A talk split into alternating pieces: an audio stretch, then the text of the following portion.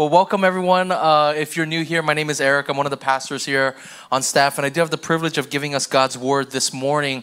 Uh, just to recap, if you remember, we entered into a new sermon series called The Shared Life, and this is all about relationships. Um, and so last week, what we said was this is that uh, whether you uh, have been believing in Jesus for the last 80 years of your life, or if you don't believe in Him at all, uh, you can actually benefit greatly from this sermon series. And the reason why is because because we believe here at New Life Fellowship that we believe that whether or not you believe in Jesus, whether you, you believe he's God or Lord or Savior, any of those things, uh, if, if you begin applying his wisdom, if you be, begin applying His words to your life, you will actually experience life and light in any part of your uh, uh, in any part of your life that you begin applying these relationships to. And so last week we started talking about relationships. And so if you begin applying some of the words of Jesus to your relational life, you're going to see life and light shine through it. And so our hope really through this sermon series is that you see the truth and the beauty of who Jesus is through the wisdom that He shares with us in Scripture. And so last week, just to recap, we said this. We said that one of the most valuable things on planet Earth, one of the most valuable things that will actually make us really happy and joyful, and scripture tells us this, is actually the shared life is actually our relationships. These things are going to bring us the most joy. Not finding the perfect hobby, uh, not finding the perfect career or house or car, but it's actually the relationships in our lives. And thus, because they are valuable, they are going to cost us a lot of things. Just like a diamond is valuable and it will cost us a lot of money, relationships are valuable and they will cost us. They will constrain our lives. They will cause us to give resources, time, and energy to pour into these different relationships. And we said this, right? Because it's valuable, because it's costly, we also believe that you need resources to love, to share this life with other people. And we said this we believe that Christianity, out of all the worldviews of the world, out of all the religions, uh, even atheism, out of all those different worldviews, we believe that Christianity can offer the greatest resources for us to be loving people. And this is why Christians should, technically speaking, if we use the love of Christ properly, we should be the most loving people on planet Earth. In other words, as Christians, we have to get this right.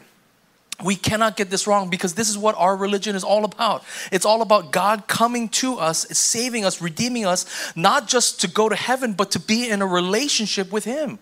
And so He's given us love, He's given us all these things, and therefore we said that the number one transformation, the number one transformation is not uh, simply getting over your sins, not simply getting over addiction or some of the struggles that you might have, but rather the number one transformation you are going to see in your life if you take the words of Christ seriously and if you believe Jesus Christ is your Lord and your Savior, is your relationships. You're going to see life and light in all of your relationships.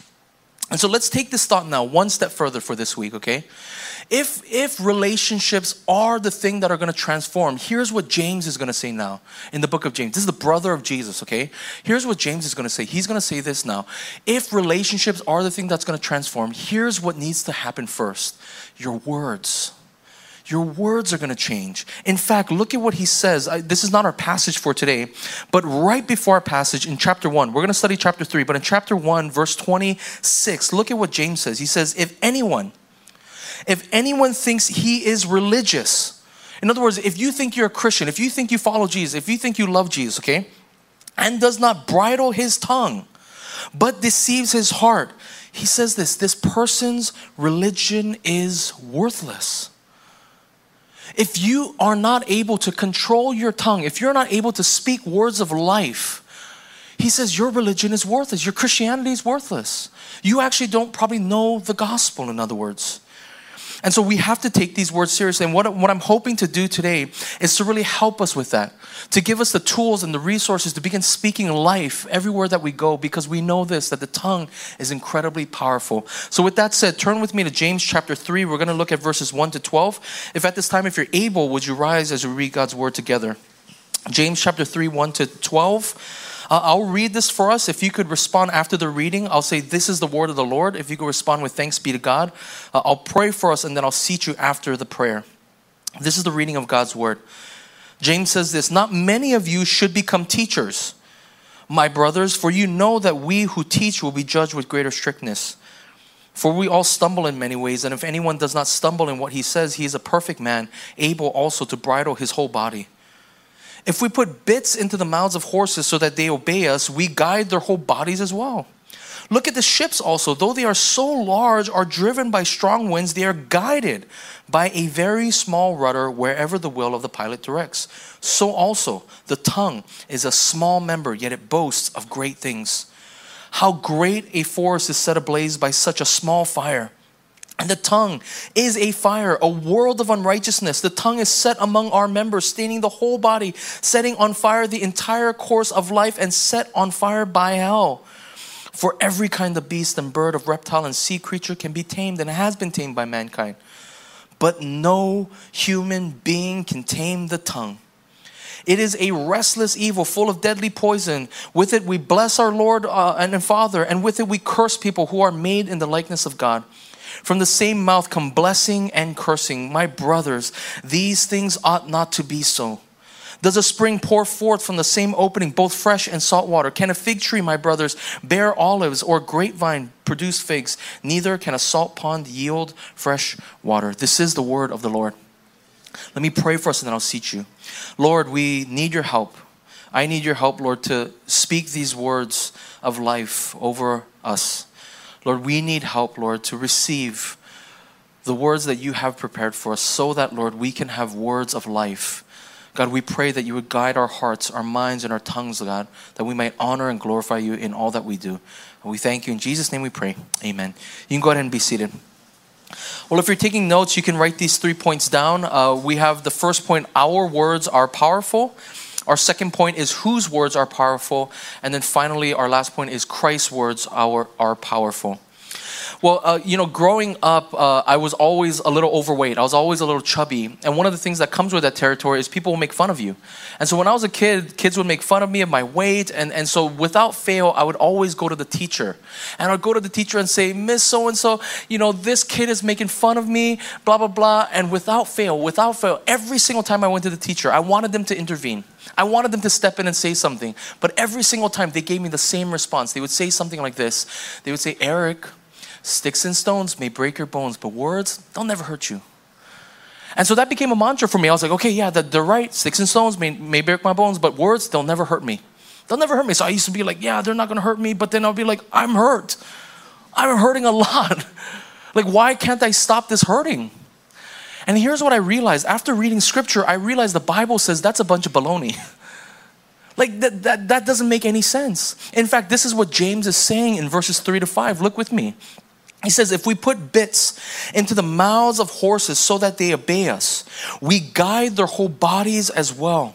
Look at the ships also. Though they are so large and are driven by strong winds, they are guided by a very small rudder wherever the will of the pilot directs. So also the tongue is a small member, yet it boasts of great things. He's using two examples here, and we'll talk about the third later. He gives three, but let's talk about the two.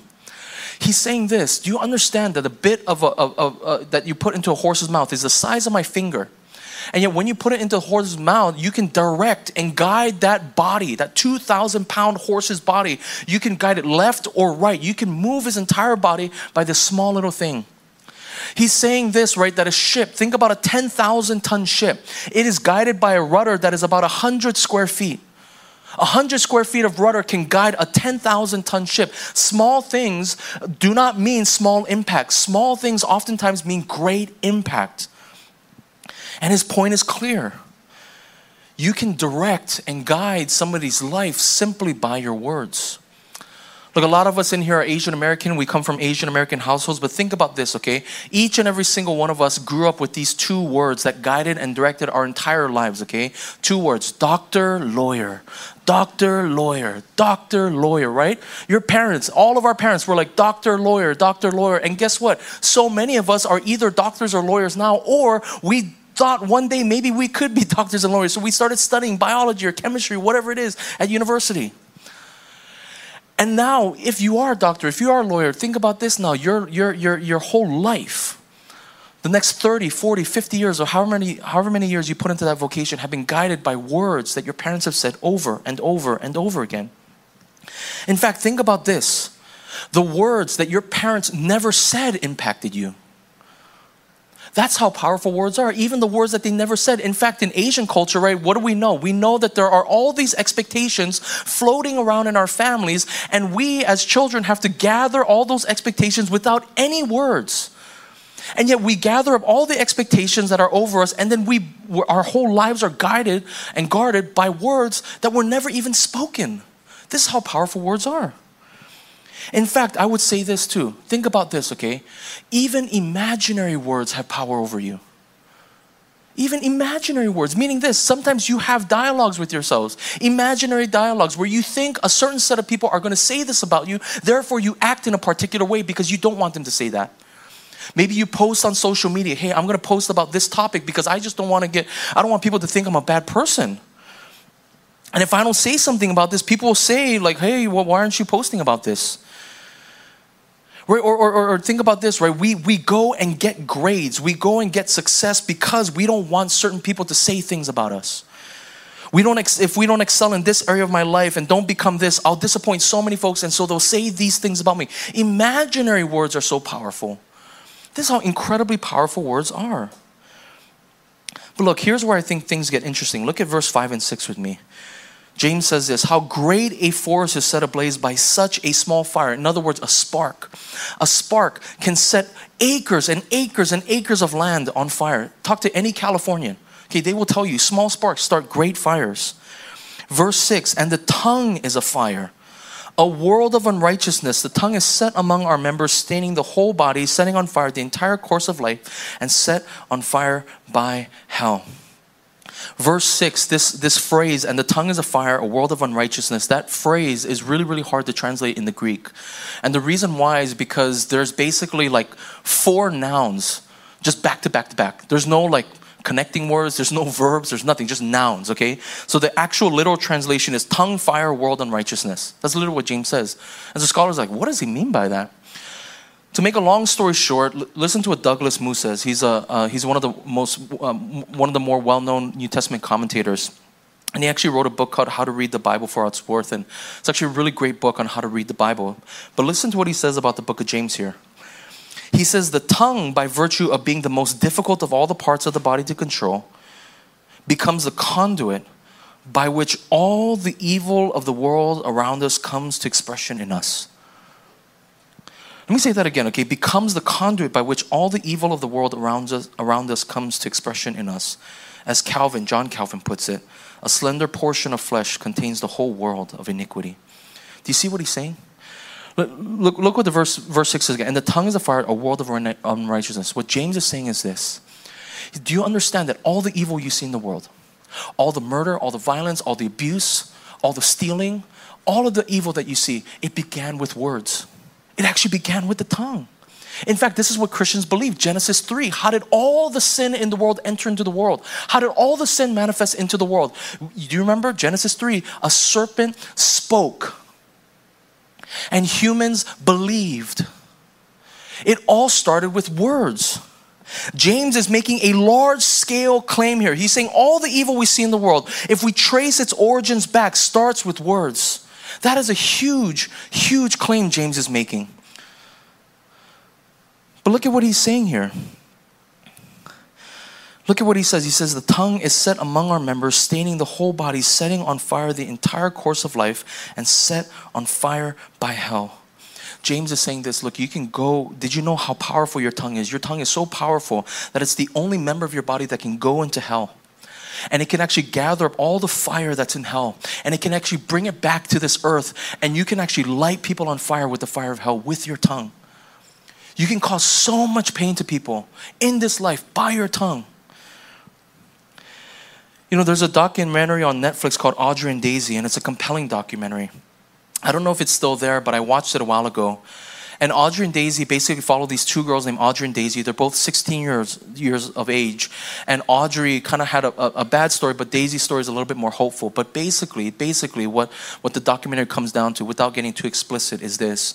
Audrey was um, just, just tormented with online cyberbullying like they all these girls all these guys would question her character they threw out all of this stuff and they were cyberbullying cyberbullying cyberbullying and then guess what she did she killed herself.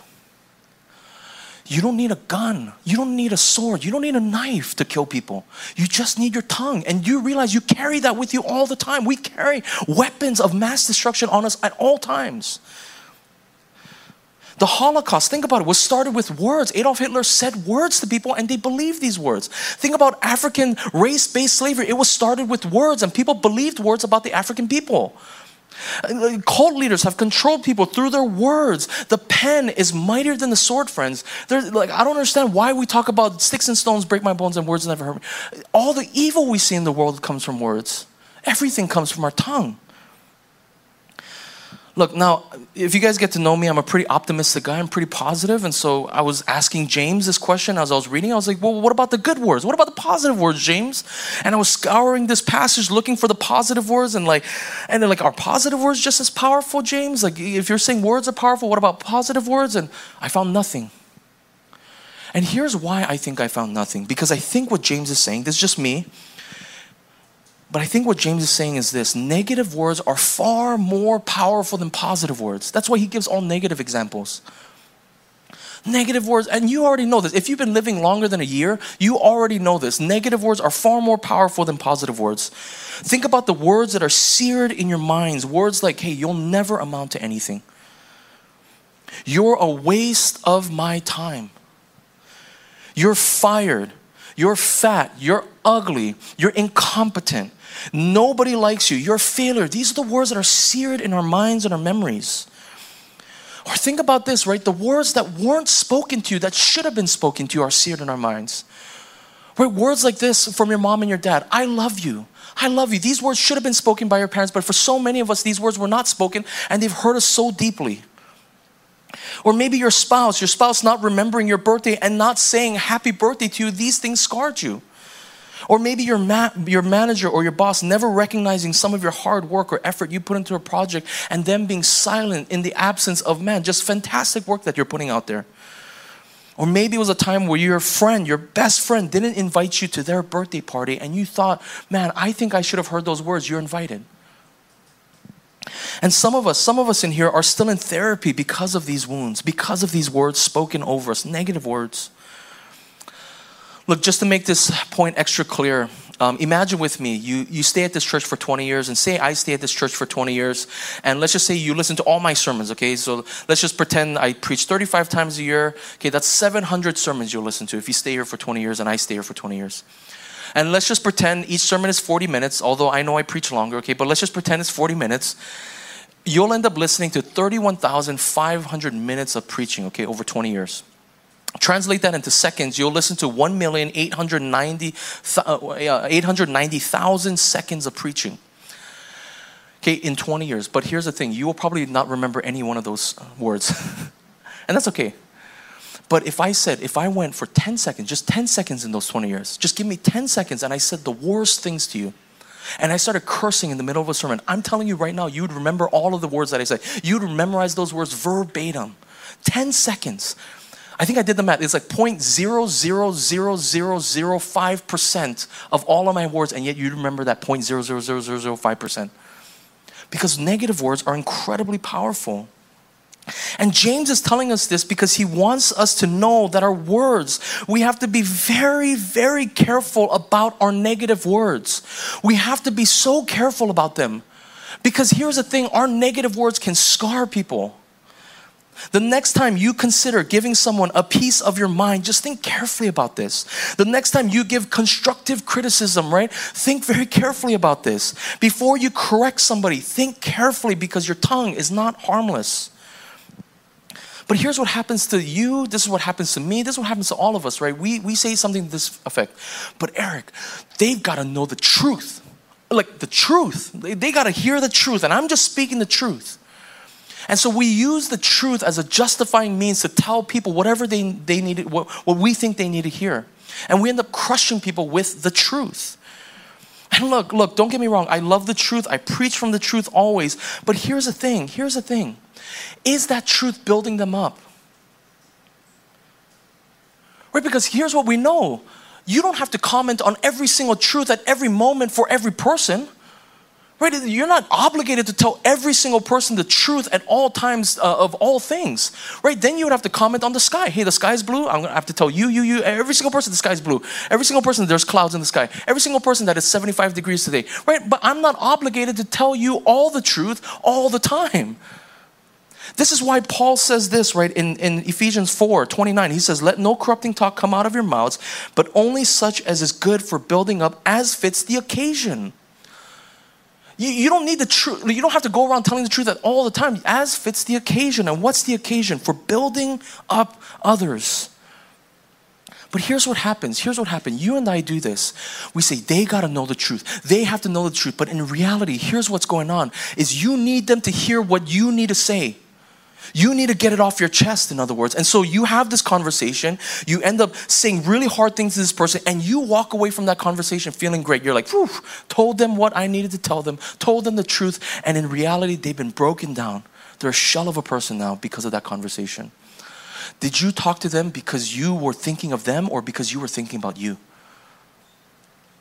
Look, if you're a parent, we do this all the time to our children. I do this all the time to my kids. Look, uh, for example, Josiah, he's in Taekwondo right now. He's my oldest, and um, and there was this one time where he just wasn't performing well. He wasn't listening to the master. Like when the master would tell him to punch, he was just like he would just kind of turn this way and kind of look there, just doing nothing. And I was like, I was like, I was like, I was just like trying to give him death stare so he would look at me. But he just kept going like this. He was like playing with his belt. He put it in his mouth. There's a mirror over there, so he just started looking at the mirror like this.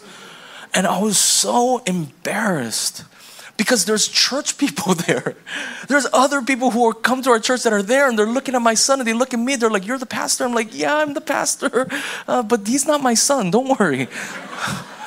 I was so embarrassed. And so when my son came back, he asked, his first question to me was like, Daddy, did I do good? And I, I gave him a piece of my mind. I said, No, you didn't.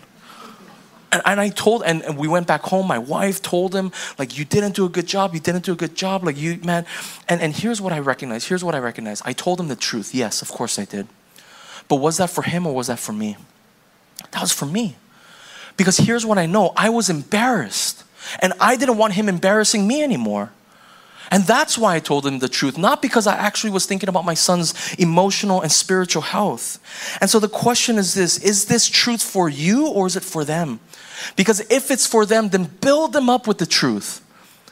And so ask yourself these two questions, okay? If you're gonna tell somebody the truth, am I willing to serve and lay down my life to get them to this truth? Or here's a second question, or do I just wanna drop this truth and expect them to make the changes? So maybe you wanna have a hard conversation and you want them to change the way they do something. Are you willing to rough it out with them and to help them to get to that place? Are you willing to do the hard work of ministering and being there for them and, and really loving and supporting them as they try to get to that place of truth? Or are you just dropping this truth bomb on them, expecting that they make the changes now? You know, I was telling Pastor David, uh, our worship pastor, about the sermon, and he reminded me of this uh, rule. It's called the four to one rule. And basically, what this, and it comes in all different shapes and sizes. I forget, Pastor Clara told me a different rule, it's like five to one. But basically, you should give five compliments to one negative thing, right? And, uh, but I would increase that. I would say 20 to one, 25 to one, maybe even 30 to one. Uh, and, and by the way, don't just go through the compliments so you can get to the bad thing. You know what I mean? It's like eating your vegetables so you can get to the bad stuff, right? Like, don't go through 30 compliments so you can be like, you're great, you're awesome, you're amazing, but you suck, right? Like, that, that's not what I'm saying. But it's, but it's, that's how much negative words weigh. They weigh so much more. Positive words, man, they land. It's nice. Like even like when we do premarital counseling, I ask the couples. We do this thing called daily compliments, and um, and and I tell them, hey, what was the uh, you know, did you guys do the daily compliments? And they'll say yes, and then I'll say, what was the compliment? And they can't remember. They can't remember the compliment. But the negative stuff, they're like, oh, I'll tell you what they said verbatim, like negatively what they said to me. They said, my cooking is bad. They'll recite it married couples, if you're in a season of fighting, I want to give you some homework. I, I, I, do this with all the premarital couples, but do the daily compliments. Find things about your spouse that you love about them and share it with them and affirm them. There's always, God has made you in His image, and there's going to be great things that you can share about your spouse to them. And so share that. If you have brothers or sisters at home, compliment them, affirm them. If there are CG members in, in our church today, affirm them, encourage them. Use your words positively and affirm and, and encourage other people. In fact, I want you to make a habit of this affirming uh, people around you, affirming your community group leaders, building them up in the truth, building up your spouse, building up your children, building one another up in love and in truth. Because there are so many truths out there that are positive about people. And we have to use our words to lift them up however much we can because the negative words, the negative words are going to pull them right back down. This leads us to our second point whose words are powerful. Look at what James says in verse 1 here. He says, Not many of you should become teachers, my brothers, for you know that we who teach will be judged with a greater strictness. You know, when I was going into seminary and when I was considering going into ministry, this was the verse that really prevented me for such a long time because I remember really feeling just this really this gravitational pull towards ministry. And yet over and over again I felt like, man, but I'm gonna be judged with greater strictness. And and I think what James is getting at here is that he's saying this, look, with with something like ministry will come authority. And with authority will come this your words are gonna weigh so much more. Like what you say now matters so much more. So not only do negative words weigh a lot, but he's saying, look, the source of these words weigh a lot. Like where it comes from. And so, for example, if you on if you're on Twitter and somebody says to you, hey, you're a bad Christian, right? You're just like, okay, well, that's from Twitter. Like, I don't really care. But if I, if Eric Noh comes up to you and says, You're a bad Christian, man, that weighs a lot. Why? Because I have some authority in this church. And in the same way, I think what James is saying here is the source of the words determines the weight as well. And this is not something that I came up with. This is something that uh, a pastor named Andy Stanley came up with. So listen to what he says here. Look at this quote. He says, The relationship you have with others, the relationship you have with others is rarely the same relationship they have with you. Think about that for a moment. I know that's a little bit of a confusing statement, but the relationship you have with others is rarely the same relationship they have with you. And what he means by this is this look, if you're a parent in here, you know this, you know this, right? Your relationship to your child is not the same relationship they have with you. Or if you're a child, the relationship you have with your parent is not the same relationship they have with you. They're a parent to you, you're their child. Or if you're a boss or a manager, the relationship you have with your subordinates is not the same relationship they have with you. Your words mean different things to them than their words would mean different things to you. And so we have to consider the other person's relationship with you before you speak to them. Consider the source of what you're consider the source of where these words are coming from.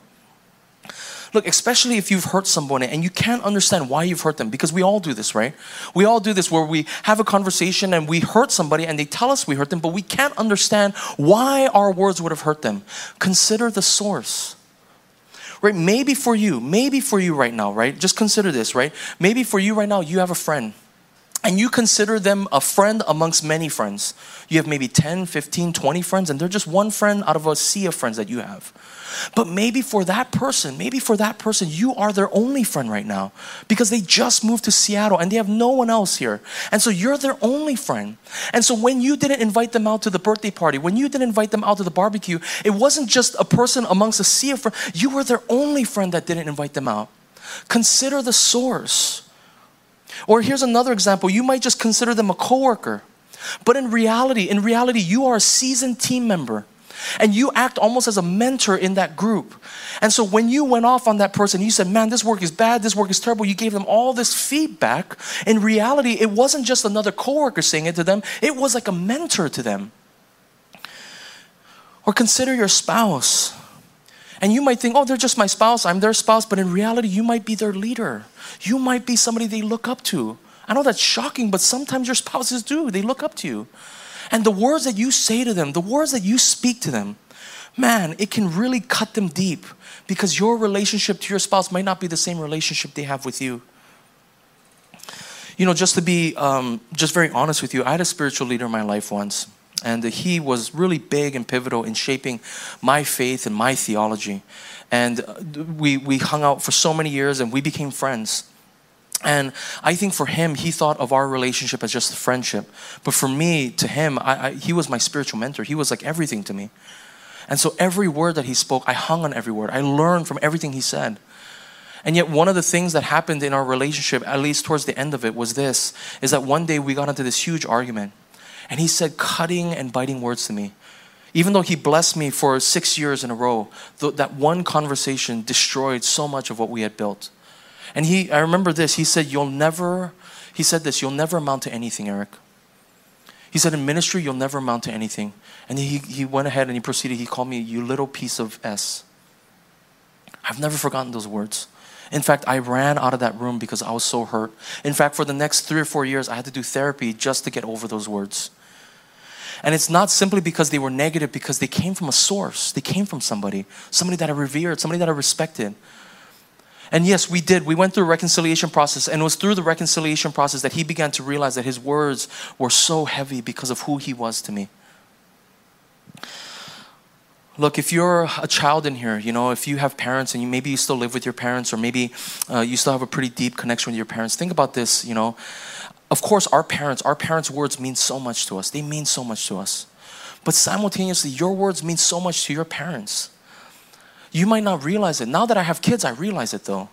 Like, uh, you know, my son Josiah, for example, like if I go to my wife and I say, hey, hey, baby, you know, you look so pretty, you look so great, your makeup looks amazing, your dress looks so amazing, she'll always look at me and she, she'll say this. She'll say, what do you want? What do you want? I'm like, I'm just complimenting you. I'm just telling you how sweet you are. But if my kids, if my kids, if Josiah and Ezekiel, especially because they're the ones who talk right now, if Josiah and Ezekiel go up to my wife and they say, Mommy, you look so beautiful today. Man, it lights up my, my wife's like heart, her eyes, everything. Her whole disposition changes. Everything changes. And I'm telling you, you may think I'm just a child, I'm just somebody else's child, but you're, you're not. You have so much power and so much things to say to your parents that would lift them up, that would encourage them actually. So even today, if you go home and you see your parents, go and tell them. Go and tell them, affirm them. Because your words, the source of your words, means so much to your parents. This leads us to our third and final point Christ's words are powerful. Now, here's the bad news, okay? Here's the bad news. The bad news is this James tells us we cannot tame the tongue. We cannot. Uh, look at what he says in verse 7. He says, For every kind of beast and bird, of reptile and sea creature can be tamed and has been tamed by mankind. this is the funniest statement in the whole Bible to me, okay? He's saying we've been able to tame every single animal under the sun, and he's right. Have, do you realize we've tamed killer whales? Like, this is crazy to me. We've tamed dolphins and killer whales and sharks and lions and tigers. I mean, this is crazy. We've tamed these things, and yet James will say this in verse 8 But no human being can tame the tongue. We've been, like, if we put our minds to we could tame ants and fish too. I'm, I believe it. But he says, We've never been able to tame the tongue. It is a restless evil full of dead, deadly poison. Look, friends, do you see what James, he's saying? We cannot tame the tongue. You cannot tame it, it's impossible. But look at what he goes on to say in verse 9. He says, With it we bless our Lord and Father, and with it we curse people who are made in the likeness of God. I mean, I don't know if you did this right before church. You're like, man, you suck. And you're like, praise the Lord. Right? I mean, I was for sure, like, I was cut to the heart with this verse. With it we bless our Lord and Father, and with it we curse people who are made in the likeness of God. Verse 10 From, from the same mouth come blessing and cursing. My brothers, these things ought not to be so. And listen to what he says here. Does a spring pour forth from the same opening both fresh and salt water? Can a fig tree, my brothers, bear olives? Can a fig, I mean, we're not, we don't need to know agriculture, right? But can a fig tree bear olives? No. Only an olive tree can bear olives, okay? Uh, or grapevine produce figs? No, grapevine can produce grapes, not figs. Neither can a salt pond yield fresh water. And here's what he's saying no one can tame the tongue, but here's what he's saying Jesus can change the heart, he can change the source of where those words come from. Because here's what we know. Here's what we know. All of your words, all of your words come from a source, and that source is your heart. And so everything that you speak is not just some flippant word that you're saying, it's actually coming from a place. And so he says, You cannot tame the tongue, but what you can do is you can transform the heart. Our tongues cannot do anything differently than our hearts, friends. And so I want you to think about your language. I want to li- I want you to take some time over the next few days to really listen to your language and get and, and go get your CG. Go get people who are really close to you and ask them, listen to my language. Can you tell me what's it's, what it's filled with? Are your words constantly critical? If you're mostly critical, most likely you have a critical heart. Are you constantly talking behind people's back, gossiping about them? Most likely your heart is filled with a lot of unhealthy things. Where you have a desire to speak ill about people behind them. Are you constantly negative? Are you cursing people? Or, or friends, are your words filled with encouragement and affirmation, cheering and celebration? And the Bible puts it like this, or Paul puts it like this Is it filled with thanksgiving and praise? Are your lips filled with praise and thanksgiving? Because your tongue will tell you where your heart is. And if you want to know how well you're doing spiritually, consider your tongue. What are you speaking about these days? So, look, if we want to pour, if we want our tongues to pour out better speech, we, we don't need to work on our tongues per se. We need to work on the heart. And this is where, this is where Christianity has the best resources. This is where our religion, Christianity, Jesus Christ gives us the resources to shape our hearts. Because here, here's what I said, right, in point one. I said the negative words are the most powerful words, and yet here's what we know. Here's what the gospel is the gospel are powerful words, and they're positive words, and they're the only words that can transform people's hearts. Because that's what the gospel is. Think about what the gospel is. Yes, it's a, it's a historical event. Jesus Christ came and he died and he rose again. It's an event, but how is it transmitted? Through words. The gospel are words. And these are words that can transform and shape your hearts once again. They're the power of words to say, God loves you, God died for you in your place, that God wouldn't leave you alone, but He came to earth as Jesus Christ in bodily form and He spent time with us. And He reconciled us back to the Father by dying on a cross for us. Jesus Christ didn't save us to just go to heaven, but He saved us so that we can be in a right relationship with the fa- Father, which is what we talked about last week the ministry of reconciliation, friends. Look, friends, do you understand that the gospel, the gospel are the only set of words, the only set of powerful words that have actually grown Jesus even predicted this. He said the gospel will be like a mustard seed that's planted in the ground, so small of a seed, and yet that seed dies. And when that seed dies, it'll spring up this great big tree. And this is exactly what's happened. Christianity, the powerful positive words of, of the gospel, have died in the ground and they sprouted out into this enormous worldwide religion that we see today. It grew out of the backside. I say this almost every week. It grew out on the backside of Judaism. It was the smallest sector of Judaism and it overtook the entire Roman government after 300 years and not through force or violence, but because of death and dying in the ground and life giving, giving of itself.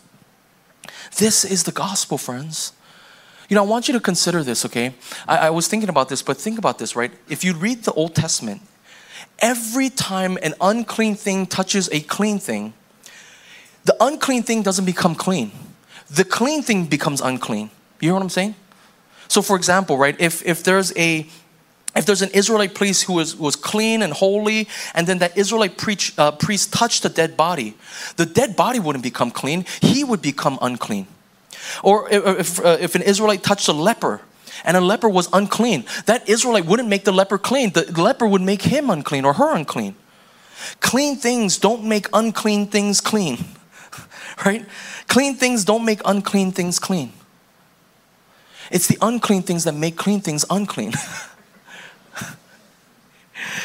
And yet there was one, there was one. There was one that where he broke all the rules, and his name was Jesus. This is why Jesus could go up to the leper and touch the leper. And people were like, that leper's unclean. Now you're unclean. But Jesus like, no, I make things unclean clean now. And so that's why he would heal lepers. This is why he would touch dead bodies. He'd go over and he'd raise up a dead girl back to life and he'd touch her in, in raising her. What is he doing? He's showing you that he who is clean makes unclean things clean once again. And this is the power of the gospel. The gospel has the power to reverse the power of all these negative words, these words that have set your hearts on fire. So, if you want to transform your hearts, if you want to transform it, the only way to do this is through the power of Christ's words, the power of the gospel, which says God loves you before you've done anything. Even if you do nothing with your entire life, God loves you. And He gave His only Son up for you. The gospel has the power to heal and to transform your hearts. It is a simple and yet radical message that you are his sons and his daughters, and with you, he is well pleased even before you've done anything at all.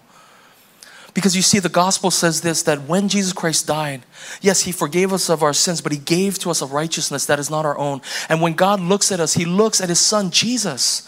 And so this is why when the, part, the, the clouds part in the gospels and the dove descends and it says, This is my son whom I'm well pleased, that word, that word is for you and for me now.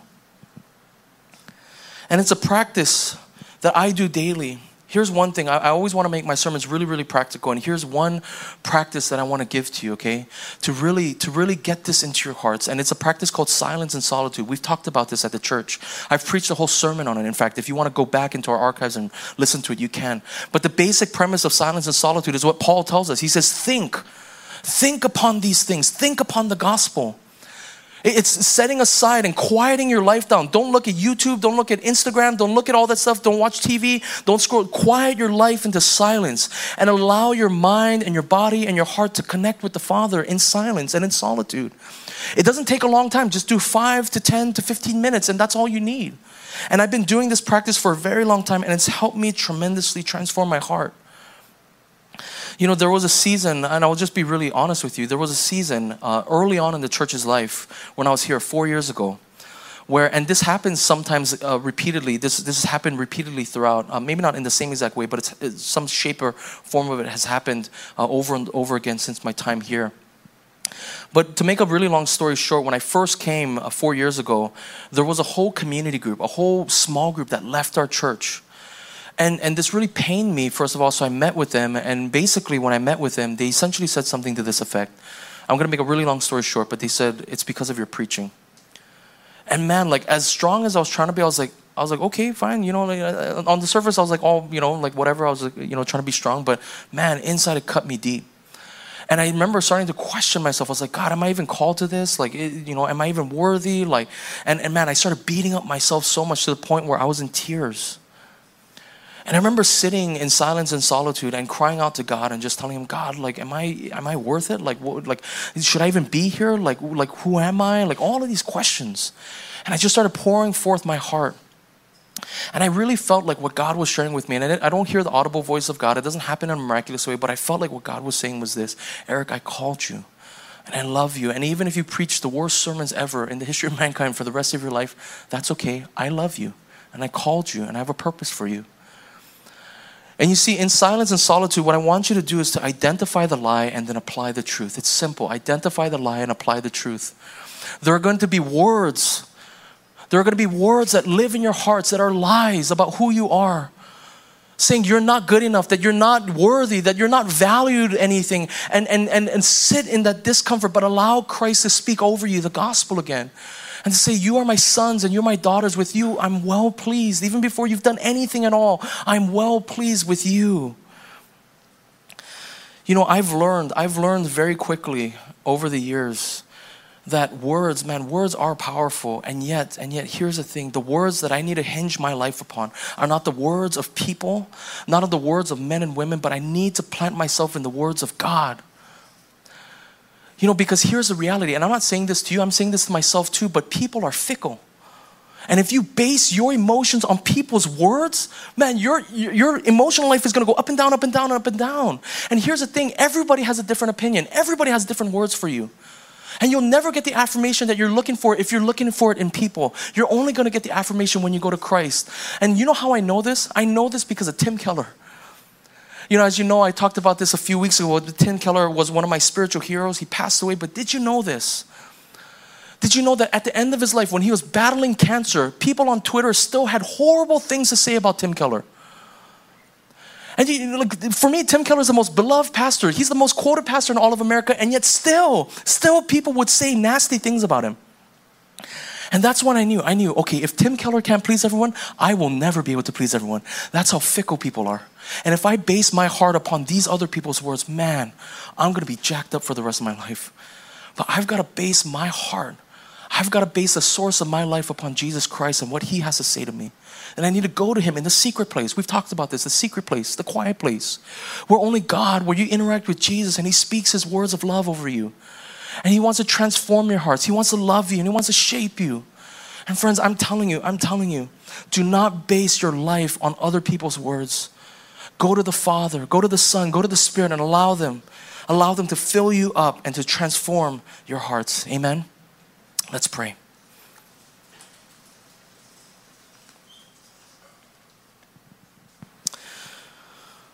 Lord Jesus, as I preached in the first sermon and as I prayed in the first sermon, and as I pray again now, Lord, I just, God, the first thing that comes to my heart, God, is how many people I've hurt with my own words, God. Even just this past week, in the way I've talked to my wife and my children, Lord, I, am certain, God, that I've scarred and I've hurt people, Lord, and, and I repent and I come to you for forgiveness. And Lord, I pray on behalf of this church community, Lord, and I ask, God, I'm sure for all of us, God, we, we curse people who are made in your image and we also bless your name, Lord. And for that, Lord, we are sorry, God, and we, we repent. And we ask that the blood of Jesus Christ cover us once again, to cover the multitude of sins, Lord. And Lord, we, we give our hearts back over to you, Lord, our tender hearts, God, that are broken, that are scarred, that are pierced by so many words. And Lord, we give it back to you, Lord, our gentle and loving Savior, and we ask that you would mend it. Like a good doctor, like a good physician, would you make it whole again? Would you give us new hearts, God, so that we can love? So that out of our mouths, God, would not pour forth complaints or cynicism or criticalness, but Lord, out of our mouths would proclaim your fame, your goodness. Would there be praise and thanksgiving on our lips? Not because we fake it, not because we just try to tame the tongue, Lord, but because you've given us new hearts.